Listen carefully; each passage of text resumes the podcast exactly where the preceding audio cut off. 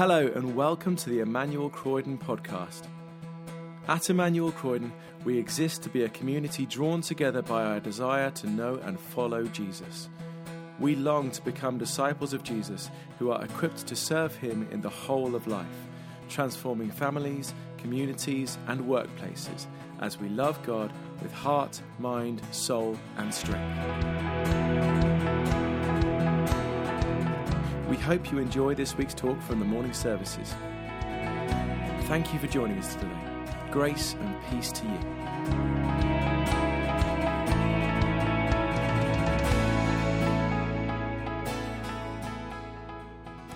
Morning, everybody. It's the, reading is from Mark chapter 8, verses 11 to 26, and it's on page 1021 in the Pew Bible.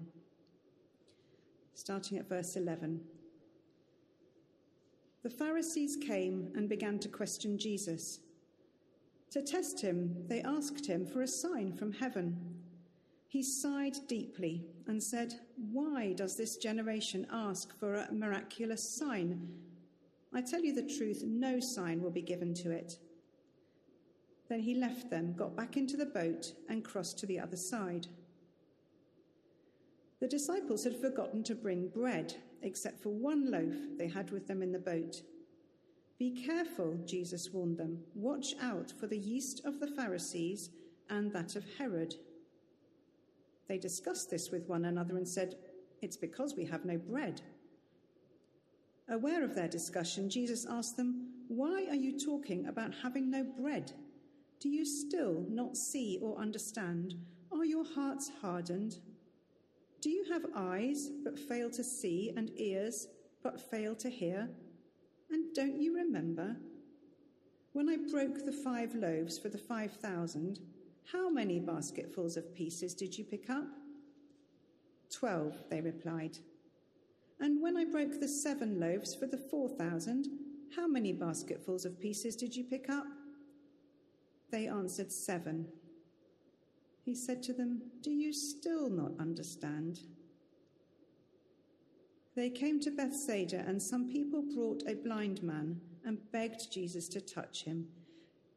He took the blind man by the hand and led him outside the village. When he had spat on the man's eyes and put his hands on him, Jesus asked, Do you see anything? He looked up and said, I see people. They look like trees walking around. Once more, Jesus put his hands on the man's eyes. Then his eyes were opened, his sight was restored, and he saw everything clearly. Jesus sent him home, saying, Don't go into the village. This is the word of the Lord.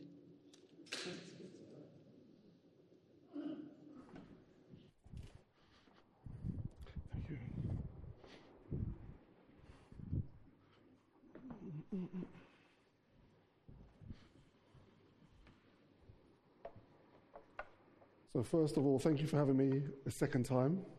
So, obviously, done something right to be here again. Let's just pray, shall we? Heavenly Father, Son, Holy Spirit, we say thank you, Lord, for this day. This is the day that you have made, and we will rejoice and be glad in it. And Lord, I just pray that you'll bring healing to those this morning who are bereaving, those who are mourning, those who are going through a very difficult time, Lord. Draw close to them now. Uphold them in your loving arms, Heavenly Father. May they be filled with your perfect peace, the peace that surpasses all understanding. And Lord, I pray that you fill them with joy because the joy of the Lord is their strength. Strengthen this church, those who are not well, those who are sick. Lord, bring healing into their bodies, we pray. Bring restoration, I have asked in your precious name. And we say, Lord, thank you for your word. May we read your word. May we study your word. May we delight in your word. May we meditate day and night on your word. May your word renew our minds, Lord, and transform our lives. May we hear from you now. In Jesus' mighty and powerful name, may the church say, Amen. Amen, amen, amen. So there is often uh, pressure on the church to be more relevant, especially in the Western world, in the Western culture. There's this pressure on the church to be more relevant. We want our churches to grow in number, is that correct?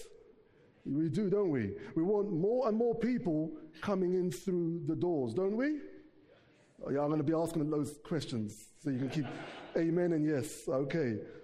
We want more people coming through our doors. We want to see our seats or pews filled, right? So there's this pressure on the church to be more relevant. We want to reach the non believers. We want the unchurched to feel welcomed. We want to show that the church is not boring or outdated. So there is often a pressure on the church to be more relevant. What could the church do to draw in more unbelievers? What could the church do to reach the unsaved and the lost and the ungodly? What could the church do to persuade the doubters and the skeptics? Perhaps an increased number of miracles in our churches might help. Perhaps more signs and wonders would be convincing. Perhaps more engagement uh, with political matters could be the answer. Maybe more involvement in societal issues is the key. All these things are good. Yes, they are. But the question is are they enough to convince and persuade the most stubborn person, the most cold person, the most uncaring person, the most doubtful person? Is those things enough? Now, there are two main problems that I would like to present here in Mark chapter 8, verses 11 to 21. There's so much to pack in, and I couldn't do it for 20 minutes. There's two main problems I want to look at. Everyone say two problems. Just two, yes. The first problem is presented by the Jewish leaders, the Pharisees. And the second problem comes from Jesus' disciples. So let's look at the first problem that concerns the Pharisees. Jesus had miraculously fed 4,000 people. He did that with seven loaves, or from seven loaves of bread and a few fish. Prior to that, Jesus had miraculously fed 5,000 plus people with five loaves and two fish. Jesus had exhibited many miracles. Many, everyone say many miracles. He had exhibited many, many miracles and had performed many signs, and yet a problem still continued to present itself. The Pharisees came and began to question Jesus. This was not the first time either. They had a reputation of doing this, questioning Jesus. Their intention was to test him. Everyone say, test him. The word test here means to trap to tempt. That's what they came to do trap him and tempt him. They wanted to trap Jesus and tempt him into performing a sign. Verse 11 says they asked for a sign from heaven. Now that's very significant. You see, the Pharisees wanted to see something very dramatic. That's what they wanted to see. Something very spectacular. Not like just healing somebody. That's not dramatic enough. That was maybe perhaps a bit normal now. They wanted to see something even more remarkable, possibly bringing down fire from heaven, like the case of Elijah. They wanted something dramatic, more remarkable, more extraordinary. And Jesus said, No, no, no more signs for these people, no more. You see, the Jewish leaders wanted signs after signs. They wanted, they wanted the signs to be more and more dramatic as they came. And verse 12 says that Jesus sighed deeply. Now, this sigh would have been one of deep grief, deep pain, and disappointment. Now, Jesus had just fed 4,000 people. Before that, he had calmed the storm, walked on water, and fed 5,000 people. Jesus had performed many miracles. You're following now, right? I heard some of you say many miracles, all right? So, but the leaders of God's chosen people still needed convincing. Jesus performed many, many miracles, but yet they still needed convincing. They still required verification that Jesus was from God. Now, I want you to note this that it's not wrong to require verification for something. It's not wrong in and of itself to want verification. As Christians, we should do so, right? Yeah, we should. We shouldn't follow something blindly. We should check things out. We should get confirmation. But in the case of the Pharisees, they could have easily traveled with Jesus. They could have easily got along with Jesus. Jesus never said they couldn't follow him. Jesus never said, You cannot tag along with me. So they could have done that. They could have done their homework. They could have had the verification that they needed at that point. These Jewish leaders, the scribes as well, the Pharisees, the Sadducees, claimed that they love God. They claim that they know God. But they do not recognize the one sent from God. They do not recognize the Messiah. They claim they love God.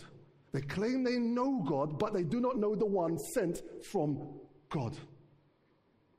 And there is the problem, you see. They are stuck in unbelief. Their hearts are hard. Everyone say hard hearts. A stiff necked people. Stuck in unbelief. Hard, hard hearts. Now, people today can be very much like the Pharisees, right? They think a miracle will prove to them that God is real. How many times have you heard people say that? If I see a miracle from God, if I see a sign, then I will believe. Just show me another sign, God, and then I will believe you. Signs and wonders will amaze people. Yes, they will. But if your heart is hard, then very quickly that amazement will fade.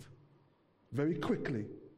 And you will need yet another sign, yet another miracle, yet something more dramatic to try and convince you.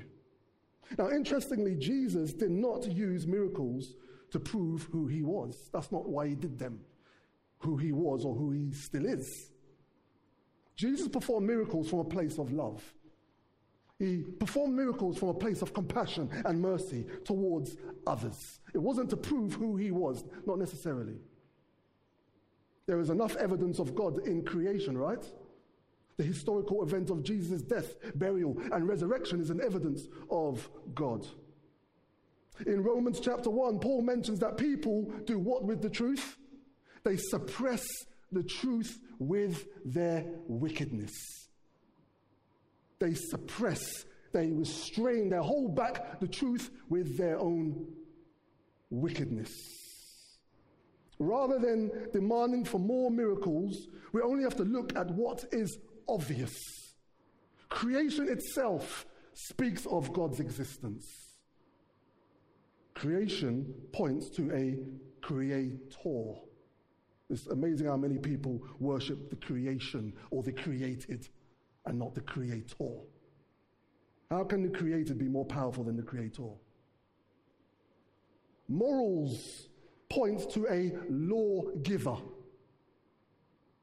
So we only have to look at what is obvious. So we need to pray for people that have hard hearts. We need to pray for people. We have hard hearts, we need to pray. We pray that their hearts will be softened, that they will be receptive to the powerful gospel message. We pray that God's amazing grace will break through and shatter their unbelief. Amen? Do you agree with me? Okay, so we're going to look at the second problem here.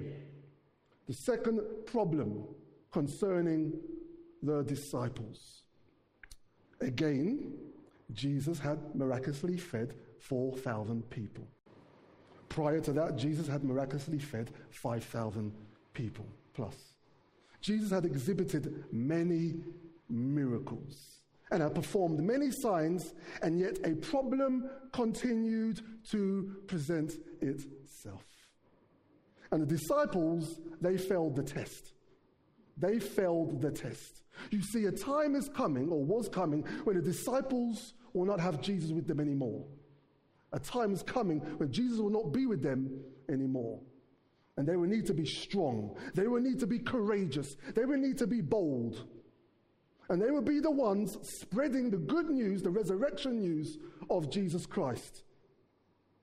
They will be the ones to have to spread this news.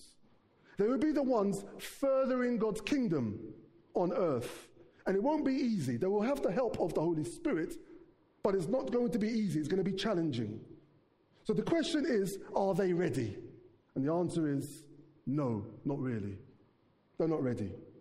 Unlike the Pharisees, unlike the Pharisees, the disciples had followed Jesus around. And they had done this for a good length of time. They had witnessed Jesus performing many miracles. They had seen some of the power of the kingdom of God at work. They had seen it with their own eyes. But unfortunately, the disciples also had a problem of their own. How do we know this? Well, Jesus gives the disciples a warning, and their response shows that they have not learned anything. They've not learned anything about who they are with. They had brought only one loaf of bread with them on their journey. And then Jesus tells them to be careful and to watch out for the yeast of the Pharisees and that of Herod. The disciples don't get it. They discuss whether it was because they had not enough bread on them or no bread at all. That's what they're discussing. But Jesus' warning had nothing to do with physical, edible bread. Now tell me, does this happen to you all? You're trying to tell somebody something secretly in code. There's other people around, so it needs to be in code. You hope they get it and they don't get it. And then you have to end up explaining it out loudly, or they hear, everyone hears what you're now saying. It was supposed to be to you privately, but you didn't get it. And now I've had to expose what I was trying to say to you. Well, I think it was kind of one of those moments for Jesus. Jesus thought that they would understand the metaphor, especially after everything that they had seen, everything that they had experienced. What is the problem concerning the disciples? They were blind. Everyone say blind. But spiritually speaking, they were blind, spiritually speaking, spiritually blind. To put it another way, the disciples were still influenced by the world. I wonder how many Christians, I dare not say there's any here, that are influenced by the world. Still caught up with worldly things when God wants us to be holy and set apart. Their thinking was stuck on the material things and not on the spiritual. How many of us often get stuck on the material things and not on the spiritual? Do you know that when you deal with an issue, when you deal with a problem, you're supposed to deal with it spiritually first? Did you know that? It's the spiritual that is more powerful than the physical. The spiritual has the impact on the physical. When we see things, they are physical manifestations of what's happening in the spiritual realm. So when we pray, that's what we're doing. When we pray, we tap in to the spiritual realm and asking God to bring his kingdom down onto earth. So, should not having enough bread on a journey have been their concern? Should that have been their concern? Someone who fed 4,000, 5,000, should that really be a concern? Oh, we haven't got enough bread. Really? Should that be your concern?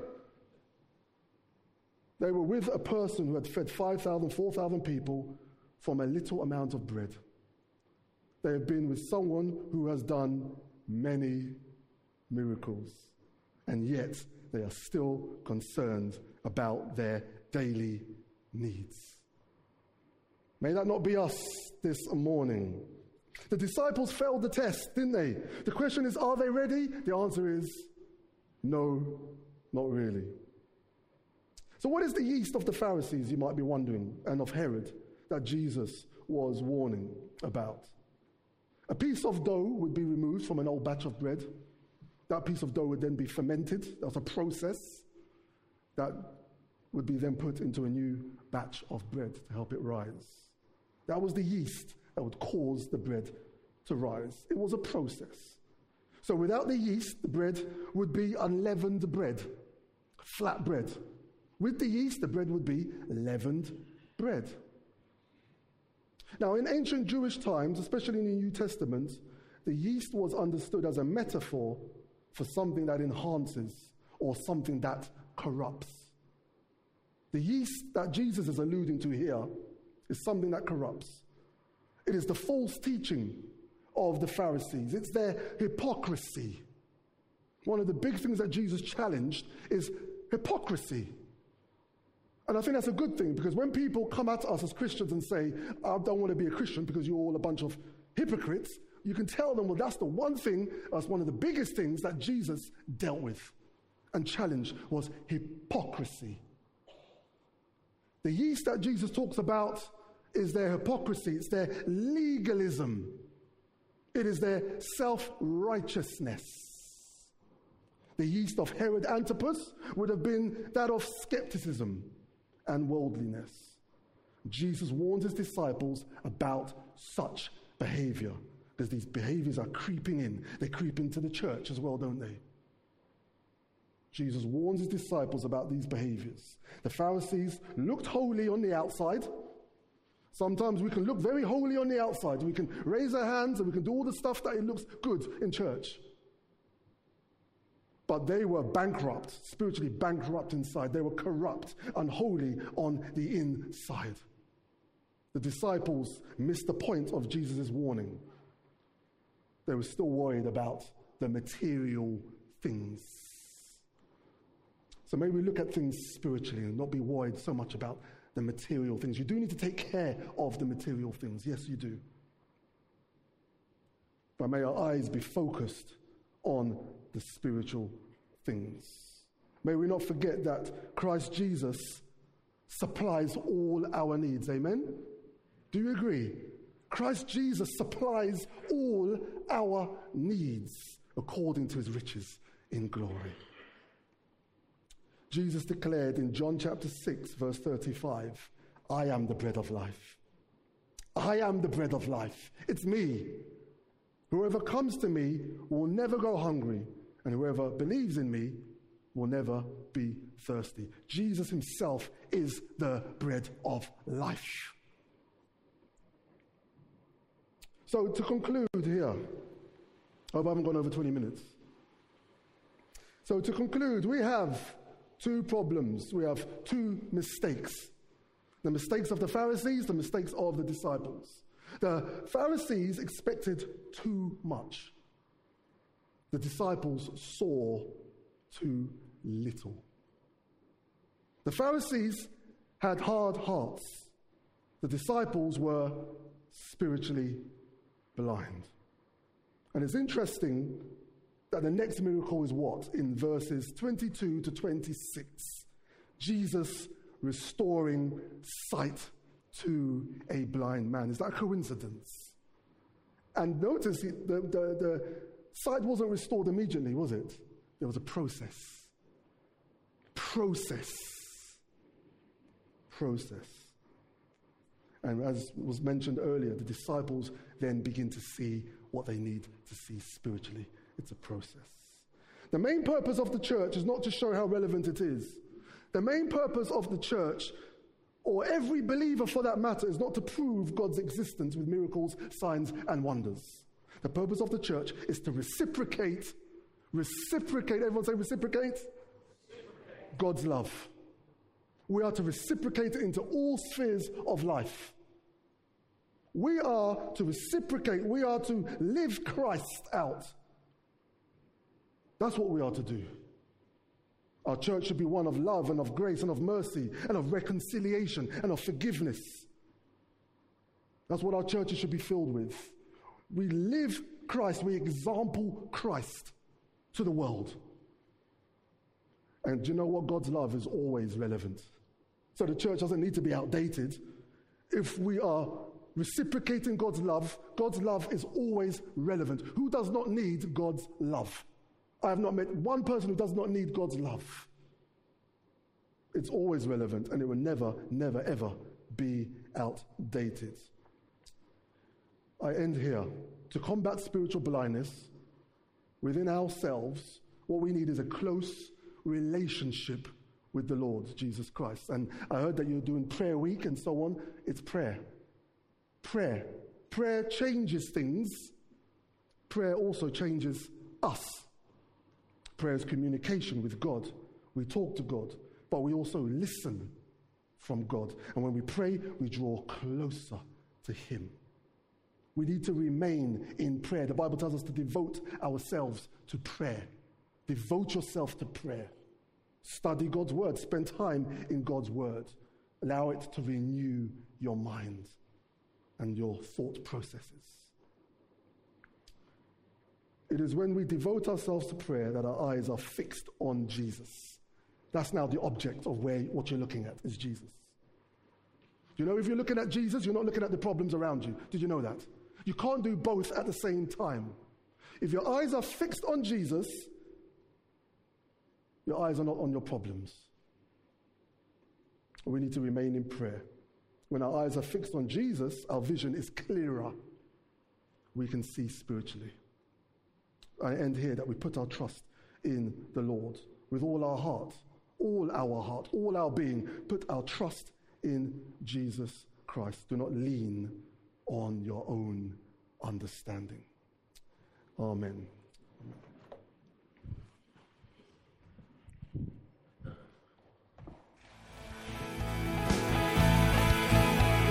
Thanks for listening to the Emmanuel Croydon podcast.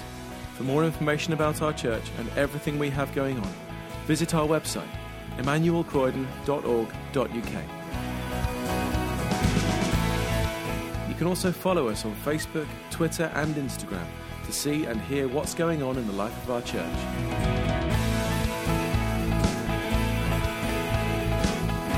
God bless you and have a wonderful week.